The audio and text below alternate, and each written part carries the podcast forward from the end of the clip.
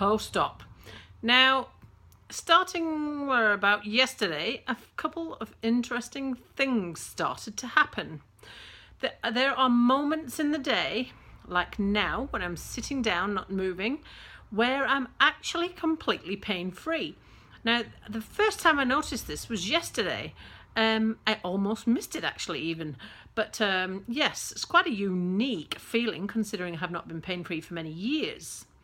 Also, I feel like my muscles are starting to complain a little less, although I do still have a lot of trouble with one of the hamstring tendons and the bruising on the back of my knee and that sort of thing. However, I feel a little better in myself, and I'm hoping that all of the oxy side effects are almost out of my system from the withdrawal after I stopped taking the drugs.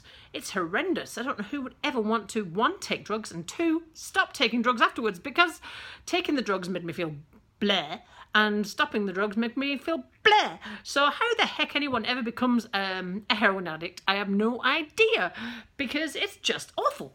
Anyway, back to the point. Today I managed to get up and get dressed and do it all myself.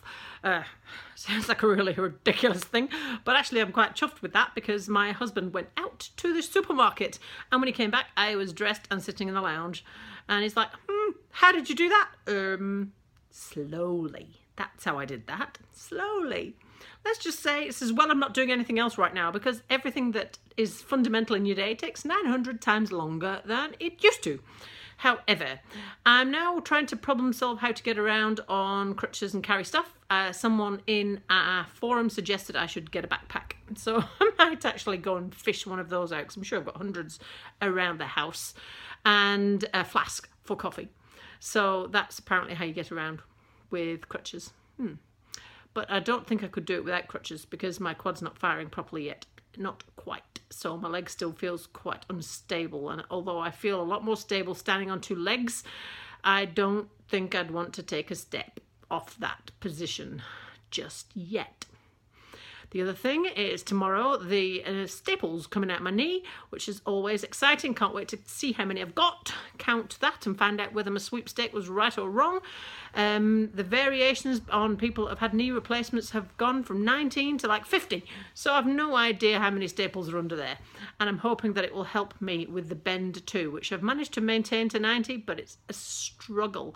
However, the 0 to 50, 60, 70 is now not giving me any trouble. So I think it's just a bit like a finely tuned racehorse.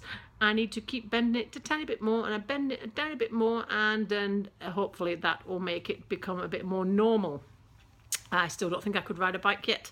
And physio. I've got physio as well tomorrow. That's my first physio appointment. And then I get to go to knee classes.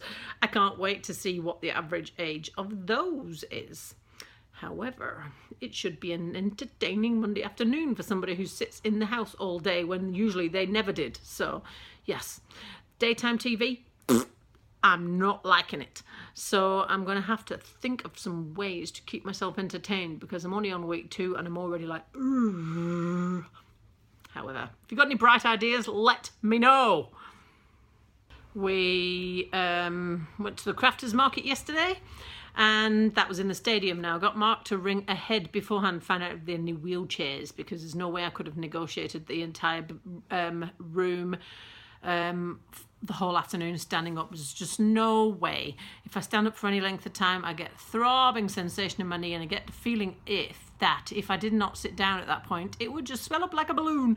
So I've sort of avoided doing that, and I just stand up and walk until I can't tolerate it, and then I sit back down again. So I was pushed around in a wheelchair. That's quite a different viewpoint. I was quite shocked how different the world looked like from down there.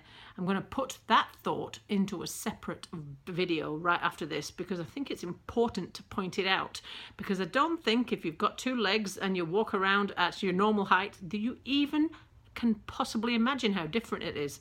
And it really was. I was quite surprised. Anyway, we went to the beach this afternoon and didn't get out of the car because, one, it was windy and the sand on the beach is soft, and I just don't think I could have walked on it One, well, my feet probably would have coped, but I think I probably would have needed snowshoes or something on the end of my crutches, because I think they might have just gone into the sand. So I sat in the car and looked. But still, it's a different viewpoint, and that's good. Husband goes back to work tomorrow, and then I'm on my own. That's going to make it a long week, I think.